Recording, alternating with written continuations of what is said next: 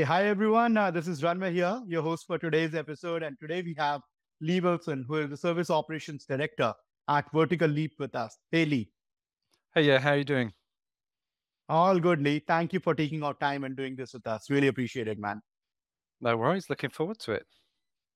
Uh, great. Lee, before we move any forward, why don't you talk us through about your journey thus far? And you have been associated with Vertical Leap for quite some time now. So talk us through what Vertical Leap is all about, what are your core offerings, how the journey started, and then we can take it forward from there on. Yeah, sure. So I guess my sort of digital journey started when I finished university. I studied in business management and communications and just naturally fell into marketing when I came out of university a couple of decades ago, so early 2000s. And then I made sure that I was the go to in my first main marketing role for anything new, really. So back then, new was different paid platforms, things like paid advertising was pretty much just Google at that time. And then SEO and paid naturally dovetailed together. So it became a sort of a key area to start learning. And I think for anybody really, if they're just starting their career, I think it's really important to be that kind of person that wants to learn and wants to share that knowledge and impart it with others. And so for me in, in the early days, it was more about I would learn something, I would figure out if it worked for the business, and then I'd probably become then the manager to then outsource it to another business. And then I would learn the next thing really. And very quickly I'd built a team and then we were growing into external markets. And then back in, it must have been 2015, no, 13 and a half years ago, I, I started a Vertical Leap. Vertical Leap had been a customer of a company I used to work with before. I've met oh, some lovely. of the team. Yeah, and, and it was I was really bought into the culture of the company and where it was headed and, and wanted to be part of that sort of growth really. And then yeah, vertical leap. So we've been going around in the industry as you know, pretty much since as early as Google's been around. So we're 23 plus years now. Our main um, services are search marketing, so mainly SEO and paid are the largest part of our business. We're evidence led, so we're very much about using data to inform decision making and making sure that you're present across the sort of full life cycle of marketing. So from acquisition to engagement, right the way through to conversion. And on top of SEO and paid, we've got lots of other kind of enhancing services, if you like. So content, social media, website development, CRO, and, and other areas too. And I should say that we're also part of a wider group of agencies. So we're part of the largest independent group of agencies called the Sideshow Group, and each agency within the, in the group has a distinct sort of specialism. We're very much the search marketing element of that group. Lovely, quite a journey. You have been on both sides of the table that way, from being a client, handling client. So yeah, yeah. lovely. Great. And then considering your leadership roles, both in-house and agency-based digital departments, like you, you know, mentioned, what key practices you believe contribute to a high performing client focused team within a digital marketing agency? And, and because you understand the expectations of the other side of the table as well. Yeah. Yeah. I love that question, right? Because I, I think it it's pretty much resonates through most of the things that I focus on in my role. So I think the the first part of that is is really having a clear stance on your business culture and the expectations you have both for yourself but also everybody else in the business. And I've always looked to have a high performance team mentality in place. How I define that is having a group of people with specific roles and complementary talents that are aligned through a common purpose, right? And it's also about making sure that people are consistently able to collaborate and innovate to deliver a bet- better outcome. So, whatever area of the business that's in, whether that's marketing or finance or anywhere else, it's really about having that mentality of how can we be better, right? And then if we break that down a little bit more, so we'd recruit people for specific roles based on their talents, but also their potential with, within their specialism. And we'd also be thinking about those complementary skill sets, about what we need within the wider team. And often that's humanistic skills outside of just the marketing skills, which you would expect somebody to have, whether they're SEO or paid or social media or, or any other area. And then it's our common purpose to make things better through applying our specialist skills so that we can grow our own capabilities, positively impact our customer goals and objectives, but also to make sure they're aligned to our business goals and objectives too. So there's nothing better as an expert than working with companies and growing as they grow. So you can see that sort of the value you're providing. And then obviously they then return that in regards to taking on additional services or growing into new locations or building new websites or expanding their marketing activities to overseas and areas like that. Lovely. And, and you have contributed yourself to industry leading publications. Uh, how can agency owners leverage thought leadership to attract high value clients? And then what steps uh, should they take to position themselves as the top voices in the industry? Yeah, I, I, think every business should focus more on showcasing their credibility. Any successful business has key staff and experts. They can bring a huge amount of value to the industry, as well as support the company commercial goals and objectives at the same time. If we think about Google, for example, they place first person experience as a fundamental part of its ranking guidelines now. And the more experts are empowered to be present in all of the key online and offline niches in their industry, the better, really the steps that leaders should take is going to be pretty varied, but it begins with an objective look of where the company's strong and where the company's weak. And then it's about needing to identify and support key expert voices in the business so that they can become better known in the industry. So, through their opinions, through expert commentary, and just generally through um, imparting their experience in whatever forums they feel happy with. So, some people might be better at public speaking or events and exhibitions. Others might be more suited to written forms of insight sharing. But regardless of where the skills are, it's important to maximize all of these in a way which enables various forums for imparting that knowledge. And also, I think a massive untapped area is companies um, looking at their own website, their own social media channels, plus all of the key digital assets they have, whether that's creating article pieces, blog posts, whatever that might be.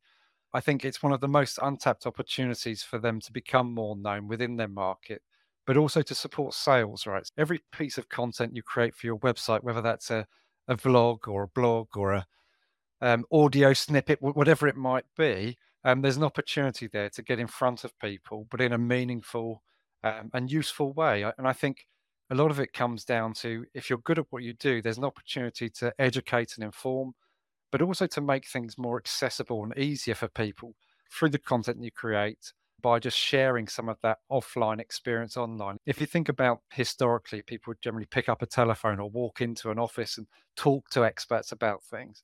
People don't want to do that anymore. They, they want to have access to people 24 7. They want to have access to information now. They want to have access to details on the move, on the mobile, whatever they're doing. And so it's really important that companies bridge that gap between offline and the online experience. And also just recognizing that there's an opportunity here to be a consistent and ongoing kind of point of value within your market, not just now, but for a long period of time. Um, and I think what people probably underestimate sometimes is that to become a kind of an ex, a bit of a credible voice within the marketplace, whatever industry that is, it does take hard work, but it also takes like consistent effort. Really, every industry is fairly competitive now, whether it's online, or mainly online, but also offline. Um, but actually, people need to go into these things with the mindset that it's not just something you're going to switch on and switch off, but it's something that needs to be a consistent sort of focus area. And if you're inviting people to um, contribute towards these areas, they need to go into it with their eyes open, knowing that it's not going to be a one off phase of activity, but something that's going to be part of their job probably for the foreseeable future, really. Lovely point, a very valid one we marketers market our clients a lot, but and sometimes we forget to market ourselves in the space that we all are in, right? so it's a very valid point there. And then with Google's SG search generative experience, you know, which aims to provide direct answers to search results to potentially reduce the number of clicks during know, how do you feel we can change our or formulate SEO strategies or adjust them to maintain visibility and engagement in this particular context? Yeah, I think search generative experience is huge, right? Obviously, it's a bit of a game changer, but then, you know, if you think about the amount of change that happens in SEO specifically, it, it never stays the same, right? And so, search generative True. experience and AI and, and all the different types of kind of content creation capabilities and all these things for me, it comes back to the fundamentals of, of Google, right? With with search generative experience, it's really about understanding there's a, a lot of queries that are very difficult to answer. And so the more complex and the more layered the questions are, the more difficult it is for a search engine to say, here's one piece of content over here that answers all of these facets of your information. Actually, what it's trying to do is to say there's a body of conversation that can happen. That conversation can happen before we share additional information or alongside additional information. So links within that answer and things like that. And, and really, it's another form of kind of conversational search, really. So it's basically saying that rather than trying to send people to a website that they then bounce back to Google and go to another website or they then go somewhere else and they're dissatisfied with that service because they're having to manually trying to figure out all of the different elements. Google's saying, hang on, wait a second, we, we understand your query more effectively now. We've got these large language models. We can interpret your different differing intent through these more complex queries. And a better way of servicing them is by having that conversation. And that conversation can happen within the search engine or within a graphical user interface within part of the search engine. And then once you've had that conversation, then we can qualify you more effectively and then we can enable you to go somewhere else to have your conversion, to make your purchase, to phone the company.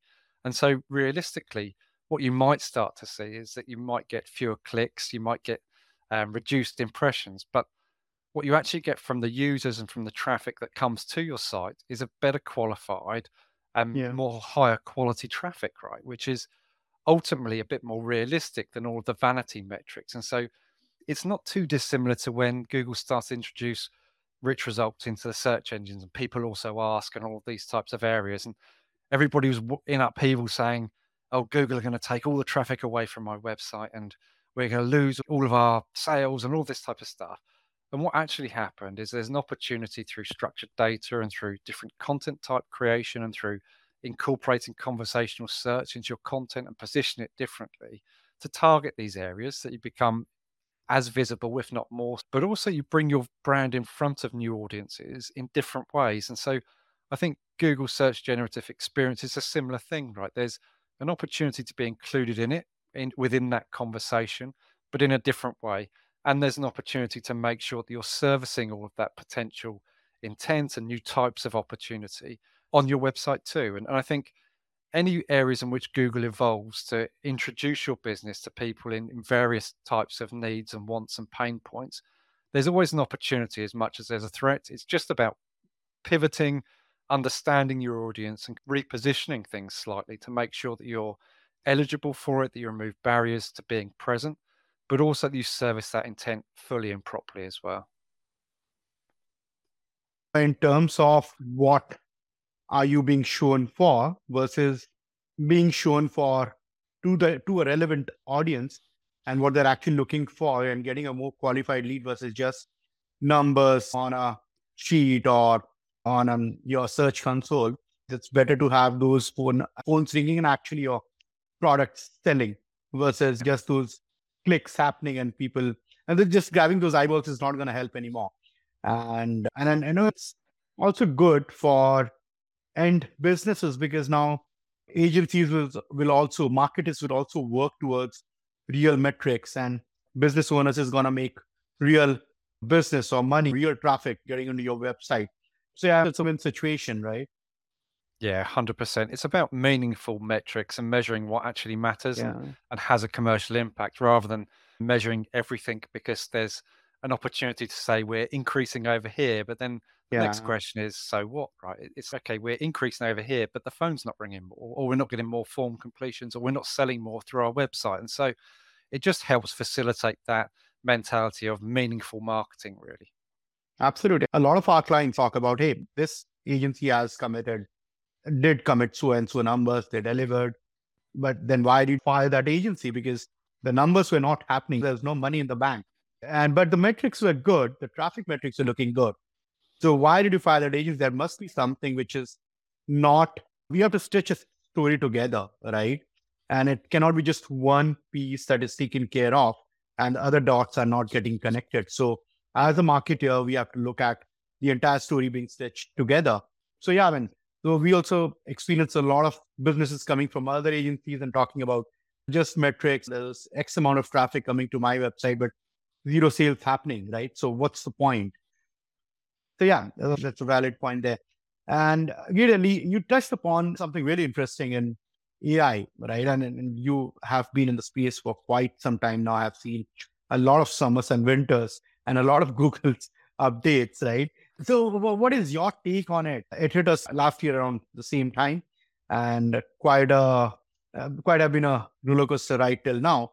But where do you think uh, are we headed with AI, machine learning? Yeah, I think it's a massive topic, right? And, and it's interesting because technology always has an impact on marketing, and so we've seen it with mobile devices and smartphones and all of the mobile first indexing and that was and a big one, the, yeah.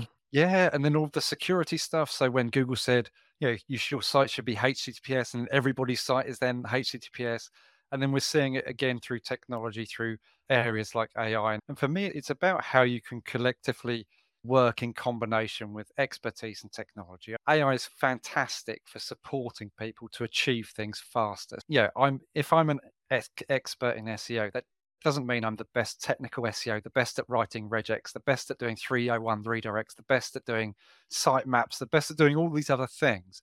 But through True. technology, I can effectively work with technology to be the best in those areas, right? And so AI helps you to facilitate that much more. And so for me, AI is really a huge value add to any marketer, but also that value is passed through to the customers, right? Because it means that regardless of your budget, you probably have access to more things being done and more expertise and more areas of your website being looked at and supported than what you would have had just with a human being on their own. And uh, I always look at it back to you, wouldn't go to an accountant and expect them not to use a calculator.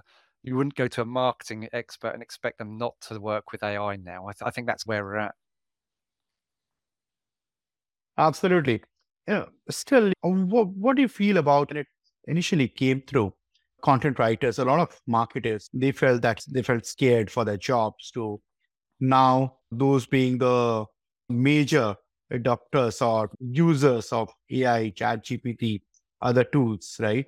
So there has been this shift in terms of being scared for their jobs to now the best paying ones are the ones who use AI have become tech savvy right? This transition you must have seen not only the industry in your agency, right? So, how do you feel that your team took it on the head and battled their way through? Uh, talk us through about that experience. Yeah, I, I, think with any change, there's always some level of kind of concern, right? So people have yeah. to learn something new, and it takes effort and energy, and all of a sudden thing, things are changing, and the way of doing things is slightly different, and there's always a level of anxiety with that. But I think you can look at it in two ways. One is this change is happening. So either I become an early adopter and I jump on board and I run with it and I become somebody that learns how to use prompts effectively with ChatGPT or whatever it might be, or I take a step back and let all the change wash over me.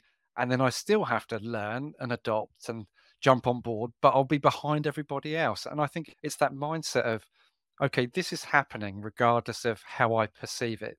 Either I'm going to make that change as painless and proactive as possible, or I'm going to take that, I'm going to worry about it and still not be able to change it anyway. And so, with I think with us, it's more about making that change accessible to people and helping inform and educate them, and also just having that sort of cultural mentality of there's always going to be change. Change is the only constant, really, especially in marketing. And technology should be your best friend really when you're in marketing because there's always new technology technological changes and growth and opportunities really and so you can either look at change in regards to a threat or you can look at it uh, in regards to an opportunity and when you're in an agency and you work with lots of clients realistically technology is your greatest opportunity uh, to dovetail alongside your staff and your expertise because it makes you more efficient it removes a lot of the mundane repeated activities and it just makes you better at what you do. And, and if you think about ChatGPT and these other areas if there's areas that you're not particularly great at whether it's coding or css or whatever it might be all of a sudden ChatGPT does the heavy lifting on all of that and so you can mm-hmm. dovetail with that and you can drive that forward and it almost becomes a partnership and as such you, you can focus more on the things that your expertise is really needed for which is understanding the, the objectives understanding the data understanding the strategy and then applying and prioritizing all of these hundreds of potential other things you could be doing in a way that's going to have the most meaningful impact on your current focus, whatever the specific goal or objective or topic area you're focused on. And so I, th- I think it really people should find it more empowering rather than threatening. but it's human nature, right? That that everybody looks at things in slightly different ways. And so at my level within the business and within the culture, really, it's generally about alleviating those anxieties and just making it more accessible and, and open to everybody, I think. Lovely, lovely version of it, Lee. And I, I actually loved it when you said you had to have to ad- adopt to this change. It's, it's on you whether you want to start first or later or the last, right? So after the changes happened, yeah. So great. And I mean, uh, we adopted it from, let's say, day two. So we know how it is, right? So great. Yeah, lovely. It has been a great conversation. But before I let you go, I would want to play a quick rapid fire. I hope you're game for it. yeah, absolutely. Okay. I cannot ask your favorite sport, a favorite club, because I know that, and I'll let everyone know that you're a Tottenham fan, a complete Spurs. So, so yeah, your last Google search, Lee. Oh, last Google search. Oh, geez. You say quick fire. It's one of the last Google search was to do with a sales review. So I was looking at some local SEO. Oh, okay. All right. And let's say if we were to make a movie on you, what genre would it be? I would like to think it would be a hybrid between SEO and high intense action thriller. That SEO is. we can bet our lives on it. okay. The last one. What did you do with your first paycheck, Lee? First paycheck of your life? I bought a clock for my mum and dad. Oh, that's sweet. that is sweet. Great, Ellie. Uh, thank you so much uh, for doing this with us. Yeah, thanks for taking our time. Really appreciate it, Lee. No worries. It's a pleasure. Great to meet you as well. Thank you.